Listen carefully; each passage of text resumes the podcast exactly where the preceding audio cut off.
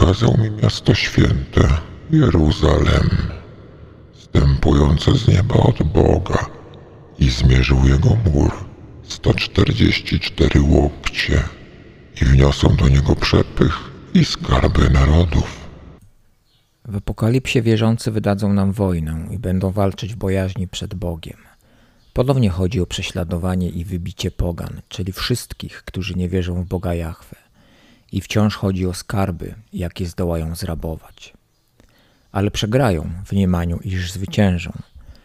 Zostaną odizolowani w mieście o długości i szerokości 75 metrów, więc na obszarze 5625 metrów kwadratowych, nad którym nie świeci słońce i nie widać nieba. I będą dumni z bycia oznakowanym i sługą swego Boga. I do tego dąży wielka obietnica Boga, do obozu koncentracyjnego. To jest wasze królestwo po wielkim boskim zwycięstwie w Apokalipsie. Idzie epoka wodnika, czyli ryby ze swoim ja wierzę muszą ustąpić oświeceniu wodnika i ja wiem.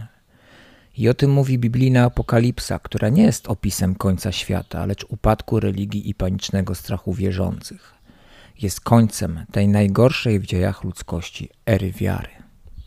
Tysiące stron niejakiej Biblii, czyli najważniejszej księgi chrześcijan, i tysiące tychże stron mądrości Boga, proroków, apostołów i Mesjasza prowadzą do jednej i lakonicznej konkluzji.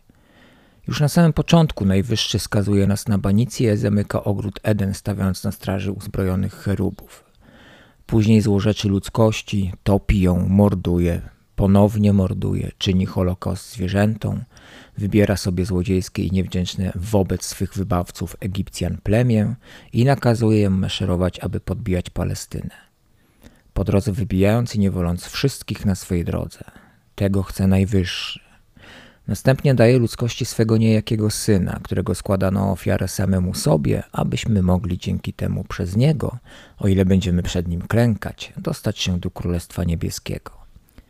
I to ma być wielka nagroda, aby żyć wiecznie w miejscu bez zwierząt wśród degeneratów chrześcijańskich, jacy uczynili najwięcej zła w historii ludzkości. I wśród każdego z wyrola, który przed zakończeniem swego zbrodniczego życia się wyspowiadał i przyjął hostię. Na końcu jednak tej całej wielkiej księgi oznajmia nam, że wyda wojnę światu, a w konsekwencji zamknie swoich popleczników w bunkrze na powierzchni nie większej niż 6000 metrów kwadratowych i nazwie to wielkim zwycięstwem nad siłami zła, nie pozwalając swoim wiernym zrozumieć, że to on jest największym złem. Chrześcijanie, wasza obietnica nie ma dla mnie sensu i wartości, nie spełnia nawet minimum mych oczekiwań. Postscriptum. Kilka dni temu upadł niemal wieczny symbol kolumna strącony przez Indian. Świat coraz bardziej występuje przeciw systemowi. Uwarunkowani kulturowo mówią, że system pada, ale to nie jest prawda. Ten system był po prostu już systemem upadku.